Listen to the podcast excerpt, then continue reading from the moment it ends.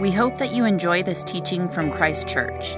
This material is copyrighted, and no unauthorized duplication, redistribution, or any other use of any part is permitted without prior consent from Christ Church. Please consider donating to this work in the San Francisco Bay Area online at christchurcheastbay.org.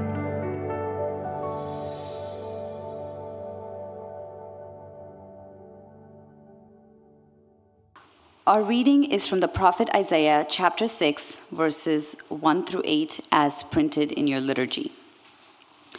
In the year that King Uzziah died, I saw the Lord high and exalted, seated on a throne, and the train of his robe filled the temple. Above him were seraphim, each with six wings.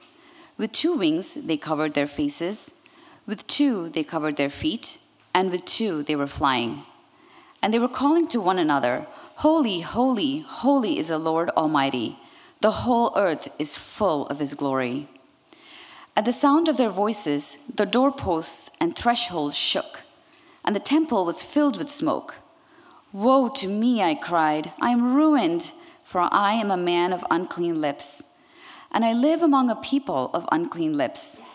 And my eyes have seen the King, the Lord Almighty.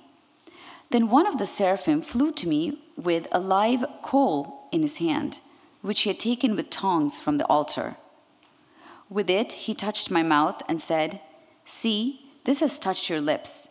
Your guilt is taken away, and your sin atoned for. Then I heard the voice of the Lord saying, Whom shall I send, and who will go for us? And I said, Here am I, send me. This is the word of the Lord. Thanks be to God. Well, good morning. Uh, my name's Andrew. I'm one of the pastors here. And um, it's, it's good to be with you this morning. It was fun at Boxes of Love yesterday. Man, people can move really fast. I was uh, on the, the tape. Um, this is the last part of the bottleneck, right? And you got to tape those boxes shut. And, and this guy, he said, Hey, you come do the tape with me. I was like, Oh, shoot. And, and he was a machine. He was and I was like, uh, uh, sorry, sorry. Um, but everyone else, you did such a great job, and um, I can't wait for it again next year. Um, what are we doing? Okay, we're preaching. So you may have noticed uh, we're in this fall series. We were in this fall series called Explore God. We joined with hundreds of other churches in the Bay Area, uh, exploring God for seven weeks, asking big questions. Uh, and there were two weeks, though, in between our Explore God series and Thanksgiving, uh, where Jonathan and I wanted to just preach uh, sermons that spoke particularly to our, our specific moment in this, uh, in this moment of our, of our history as a church, Christ Church East Bay. So Last week, uh, Jonathan announced our capital campaign to, to raise $600,000 to pay off what we owe on this historic, strategic church property by the end of next year. And uh, another thing that's going on in our church is, as you know, we're, we're looking for a worship director, and I'm the interim worship director right now. So Jonathan last week he preached on, um, you know, he preached a sermon most pastors never want to preach, right?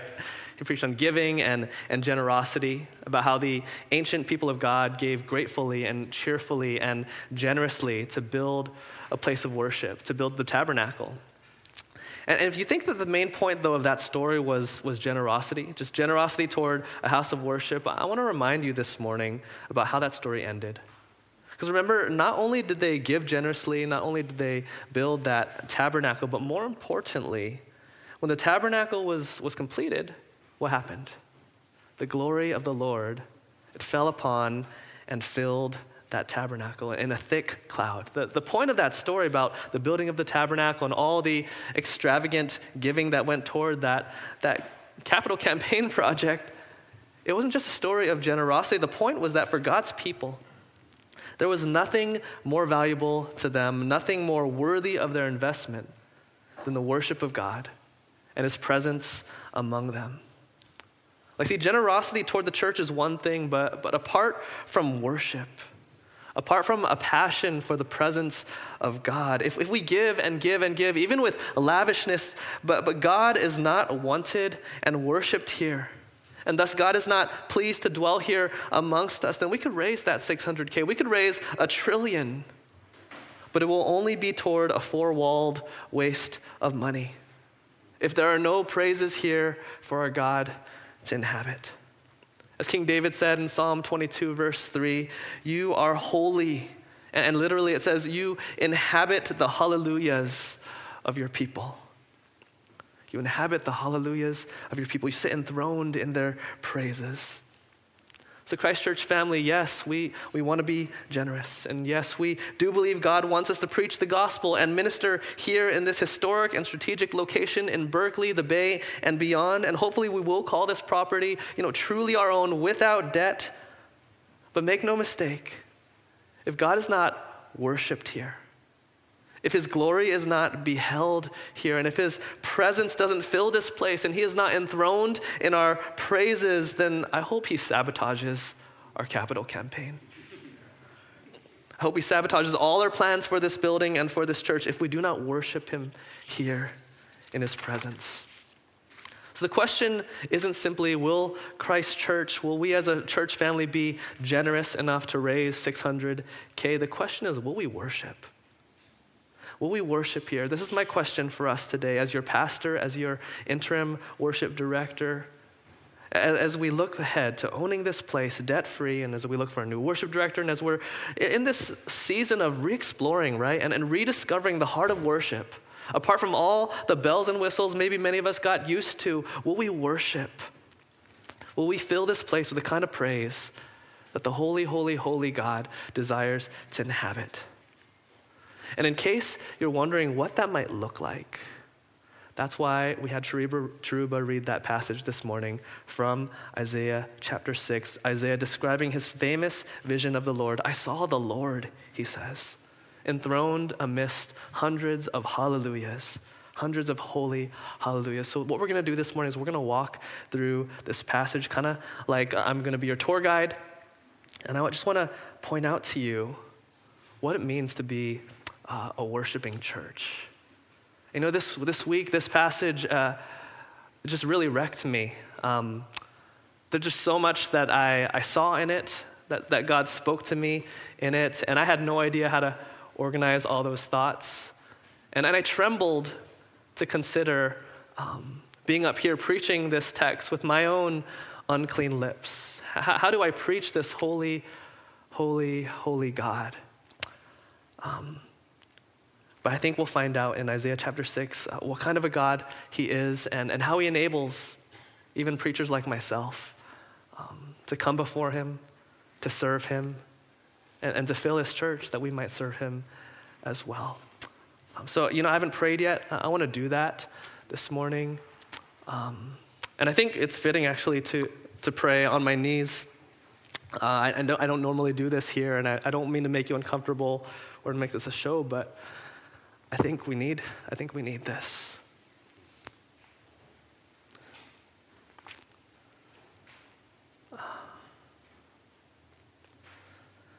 Uh, Father, you know, this is going to be a different kind of sermon. Uh, Father, who am I to, to preach your glory and your holiness? In your majesty with my unclean lips. And who are we to come before you to take the body of your Son and his blood upon our lips, our unclean lips, as a church? Lord, open our eyes. Would you set before us your immense holiness. Would we, would, we, would we be stunned, Lord God, in your presence? Arrested by your holiness? Would we catch this vision? Would we see you? Would we encounter you as the God uh, that you are? And would you fill us with praise, reverent praise, but also confident praise? For you have provided the way before your throne in Christ Jesus. So fill our hearts with adoration for Christ, who has brought us near to the holy God. And Lord, as we always pray, would this be a sacred place, Christ Church?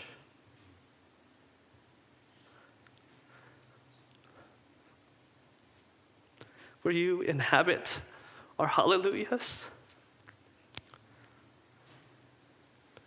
And would our praises go out? Would they go forth?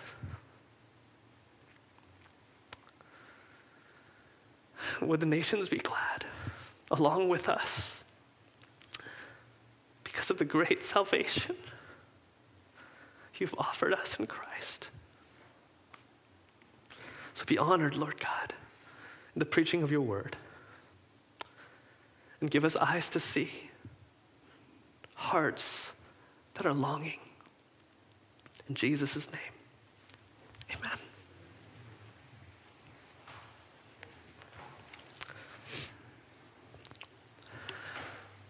I'm just going to walk us through this text.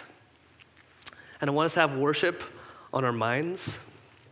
Jonathan sent me something uh, really kind of humorous, but also like so profound this week uh, from a pastor friend of his. He said, um, you know, if, if you ask a typical churchgoer, um, you know, just how they experienced Sunday worship or what they expected to experience at Sunday worship, they might say, well, you know, there's going to be some music. Uh, I kind of like the song selection this week compared to last week. Uh, the pastor had, you know, two or three points, and, and this is something funny that he said.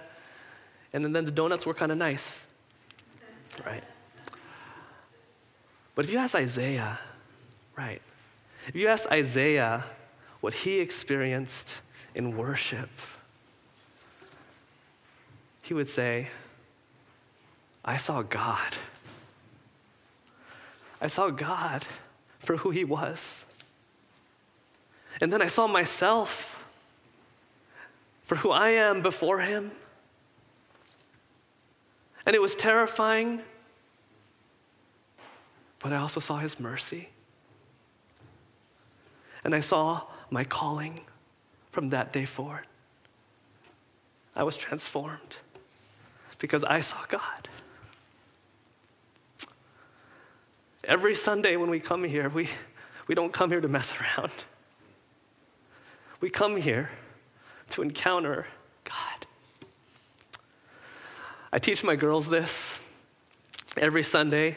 I say, Girls, what day is today? And I've trained them to say, It's the Lord's day. It's the Lord's day. And I say, And what do we do on the Lord's day? And they say, We worship God. We worship God. This is not something to take lightly. We worship the holy, holy, holy God. So let's see what Isaiah, Isaiah saw in Isaiah chapter 6. Now, look with me at verse 1.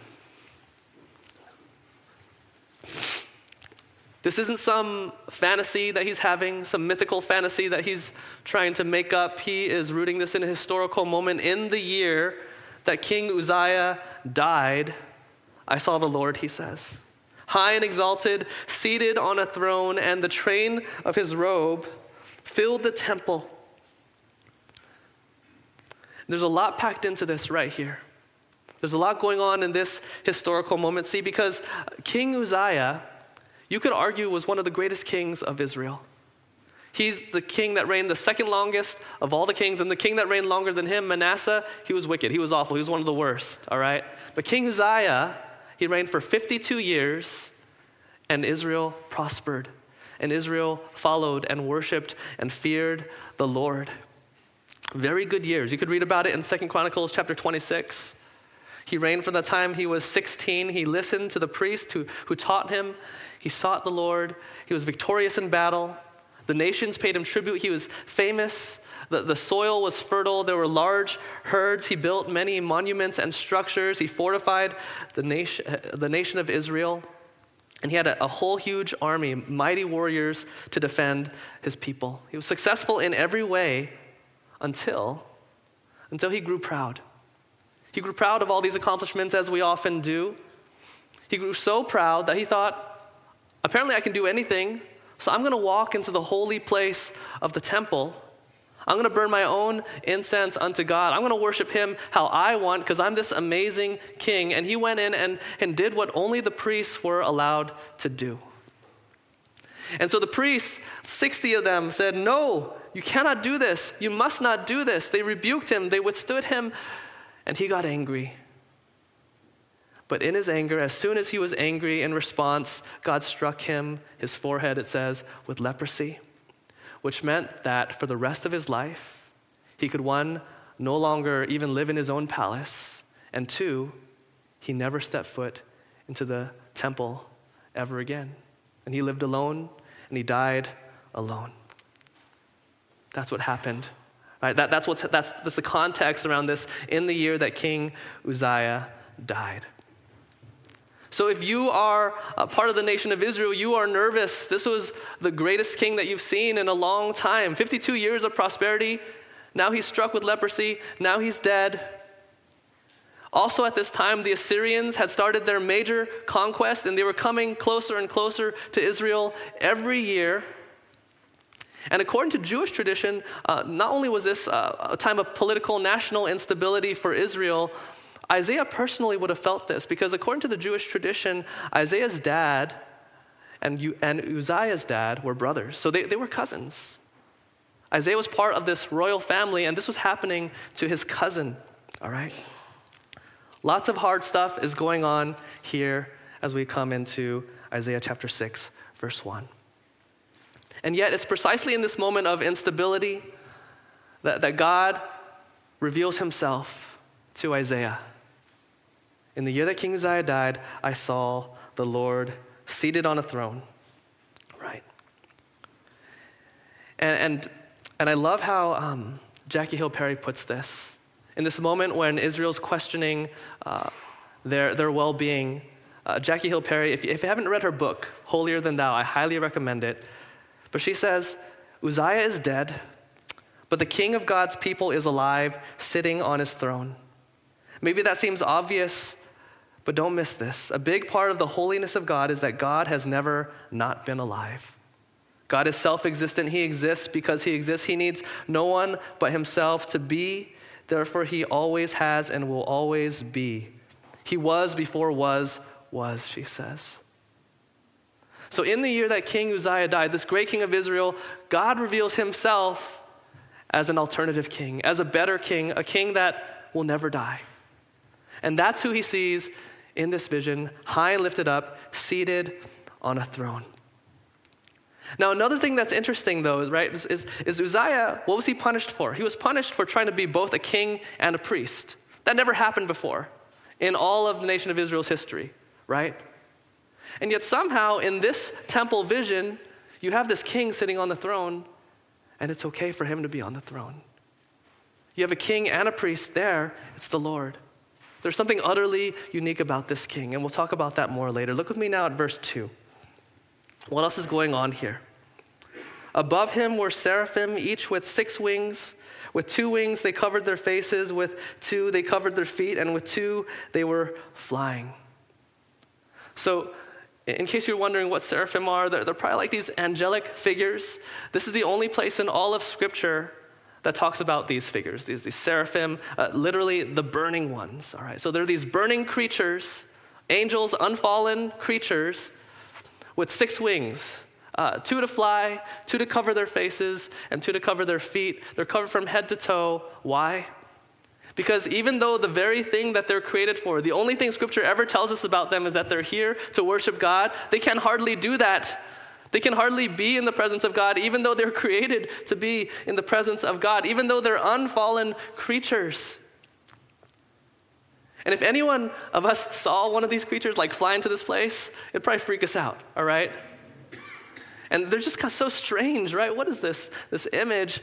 I don't know. It's hard to imagine, right? But I think the point is to accent the strangeness, the, the otherness of God, our holy, holy, holy God. Even the unfallen creatures, these angels, cannot bear his presence without covering themselves with their wings. Now, look with me at verse 3. What are they doing? Well, they're worshiping. They're worshiping. And they were calling to one another. I love that. They're, they're, they're worshiping by, by preaching to one another the truths about God.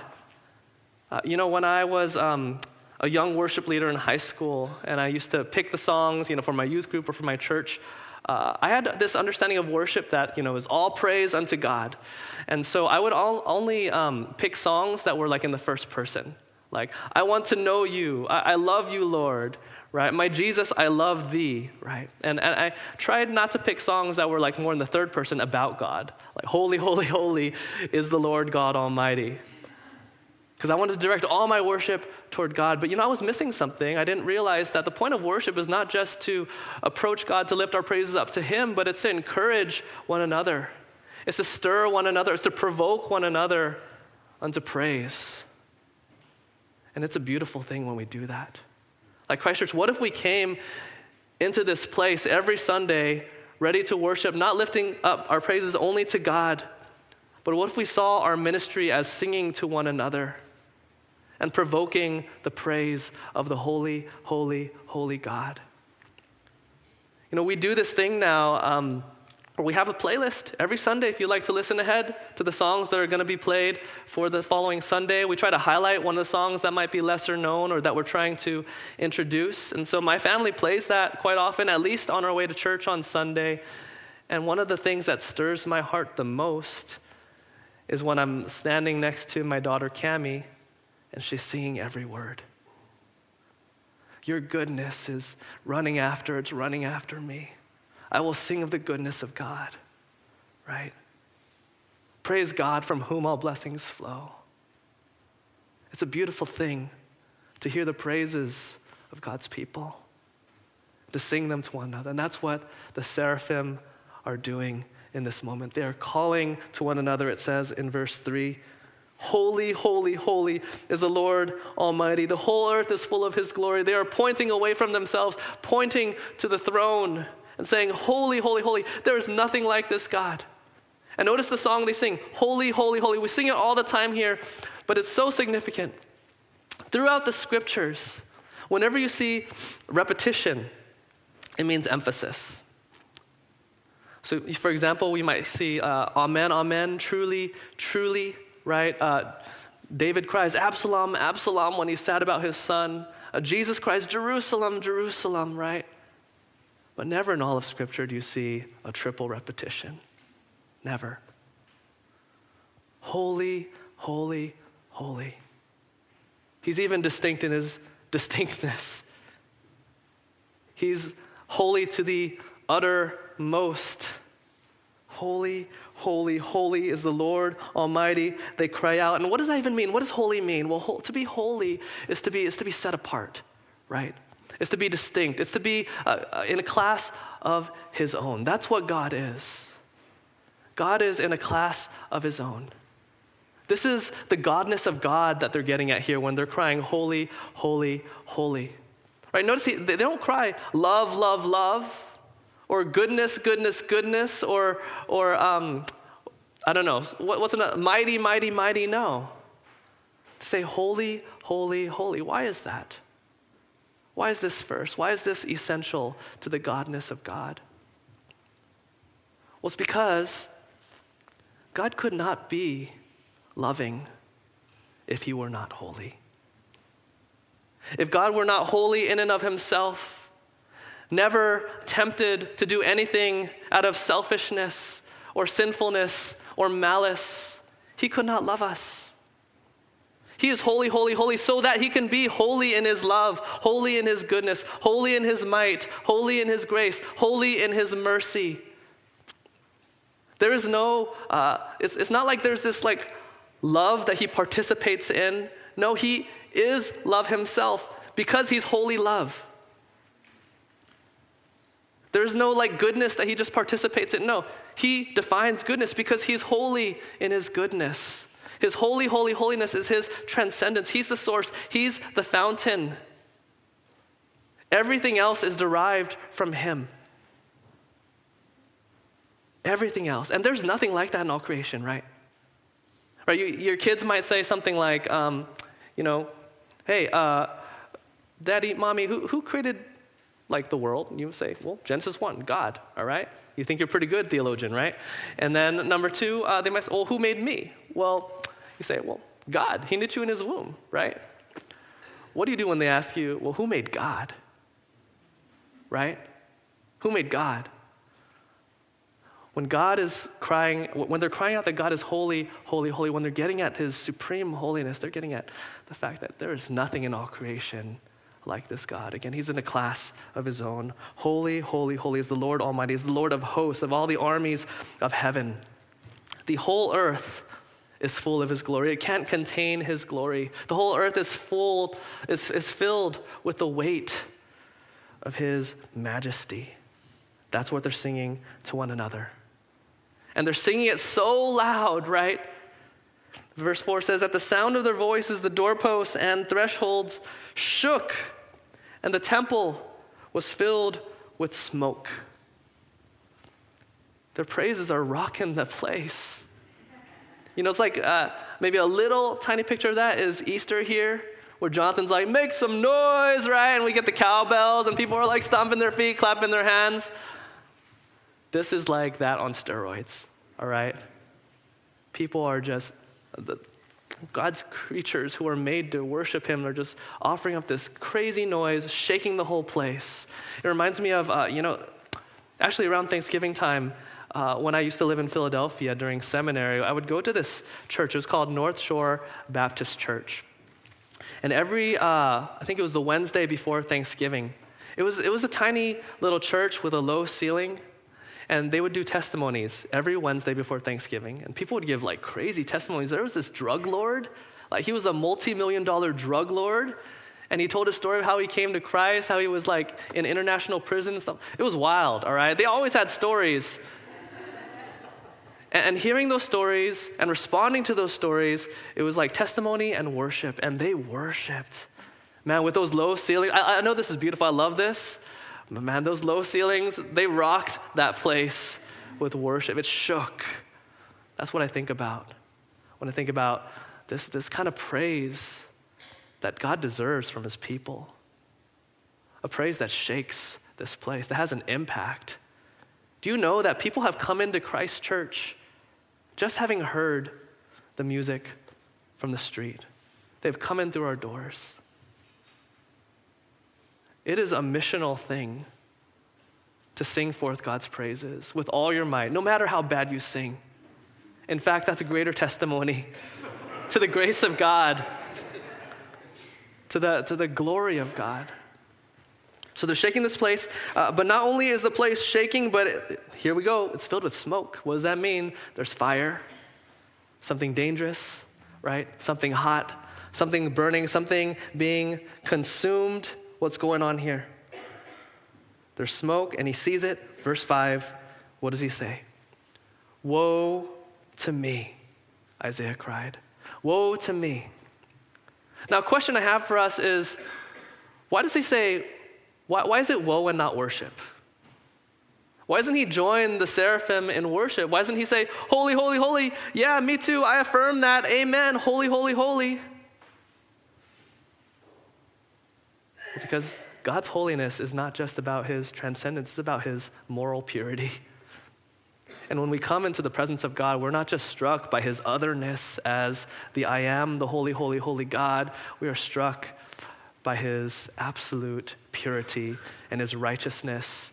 And like a mirror before us, we see ourselves and we don't measure up. We see ourselves, we, we, we, we not only see God for who he really is, but we see ourselves for who we really are, right? People of unclean lips. He says, I am ruined you say, I am doomed. I am, I am undone. I am lost, for I am a man of unclean lips, he says. And it's interesting that he says, I'm a man of unclean lips, isn't it? Because what's his job? He's a prophet. The very instrument that God gave him to, to most usefully serve him, his, his, his, his own righteousness, he's repenting of. Because before this holy God, the thing that he is best at, he realizes it's not enough. It's unclean. It's wrong. I feel that all the time as a pastor. how often I get up here and, and I, I, I want to preach to you because I, I do want to honor God, but I kind of want to honor myself.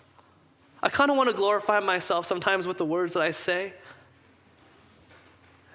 Ask any worship leader.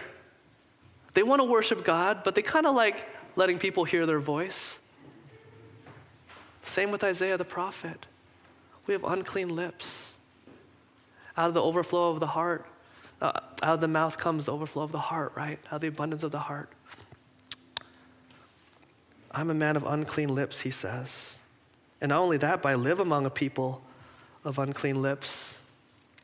I'm surrounded by this. I can't escape it. This is who we are.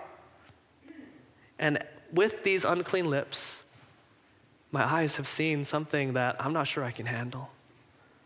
My eyes have seen the King, the Lord Almighty. And he says, Woe is me. Do we come into worship every Sunday with woe? Do, do, do we have a, a holy reverence to our worship? Is this truly a sacred place? Do, do we behold who God is and do we behold who we are? See, Isaiah 6 is actually where we get our liturgy. If you look at your liturgies, this is the format.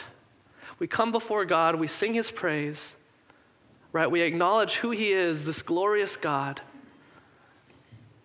And we also acknowledge our unclean lips, our, our uncleanness, our sin before Him. We confess our sins, right? Every week.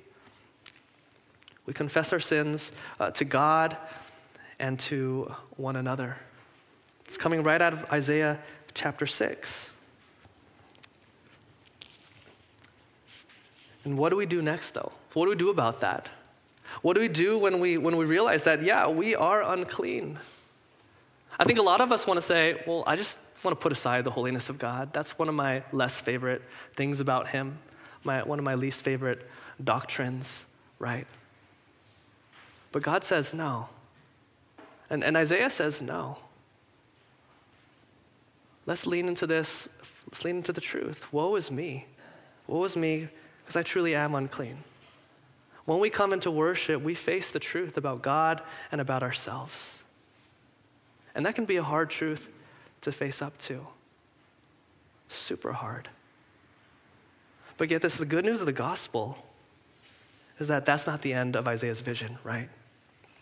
Verse 6 Then one of the seraphim flew to me with a live coal in his hand, which he had taken with tongs from the altar. With it, he touched my mouth and said, See, this has touched your lips. Your guilt is taken away, and your sin atoned for.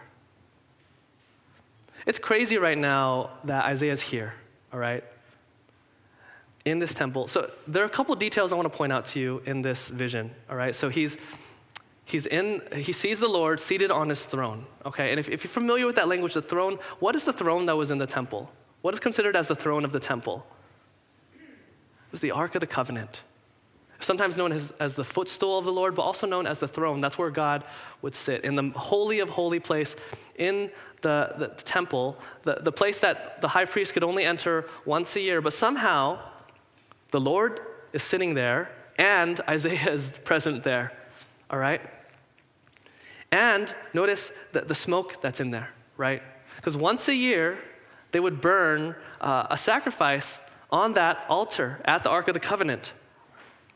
So, this is a special time. This is Yom Kippur. This is the day of atonement, right? And it's like, first of all, why is a king there and why is Isaiah there? How can that even happen, all right? Why is a king there? Why is Isaiah there? Why is a prophet there? Where's the priest? Well, that's what's spoken to here in verse 6 and 7. When the seraphim is flying toward him with a coal in his hand, uh, with it, and, and taking it and touching his mouth with it, and getting rid of his guilt. What he's doing is he's uh, atoning for his sin from the sacrifice that's on the altar. There's a sacrifice as well in this scene. It's not just the Lord on a throne, it's not just Isaiah seeing all this. There's a sacrifice being burnt.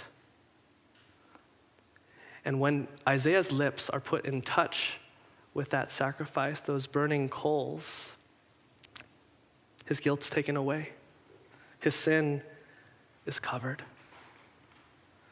And I think, you know, we might be tempted to think this is just a cheap, easy grace. This is just something he does, some kind of ritual from these coals, boom, he's clean.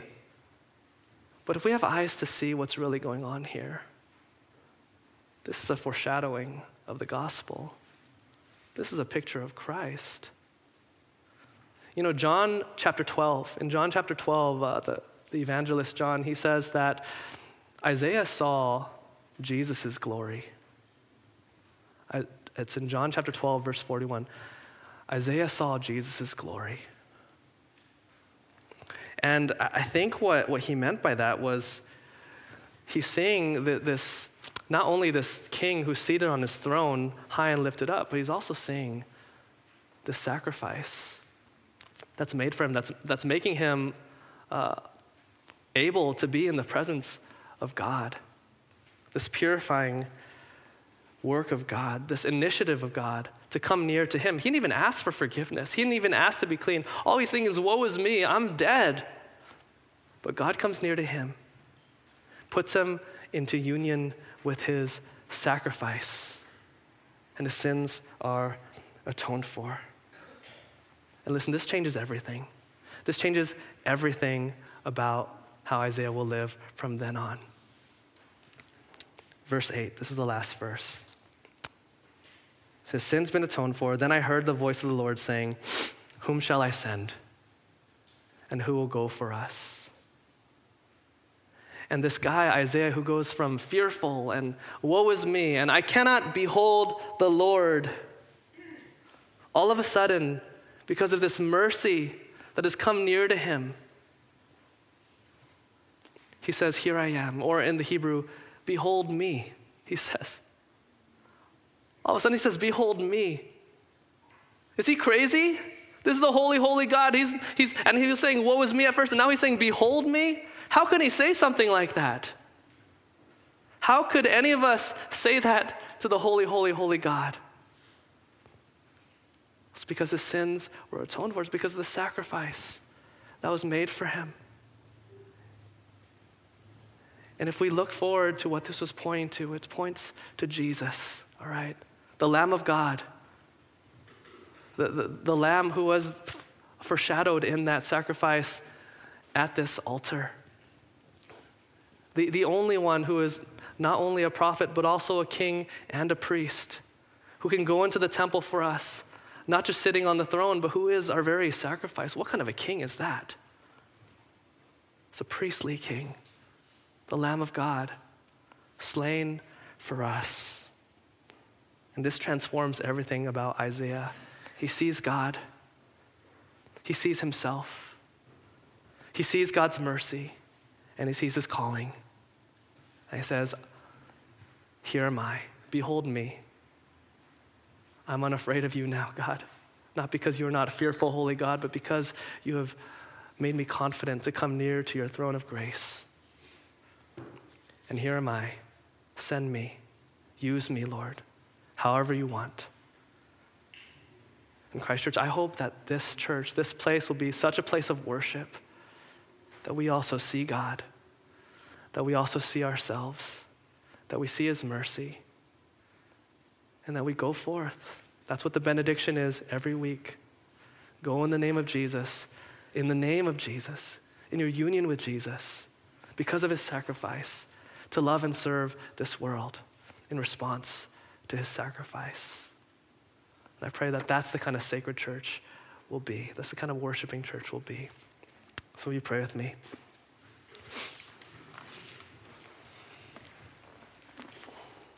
Lord God, help us to see.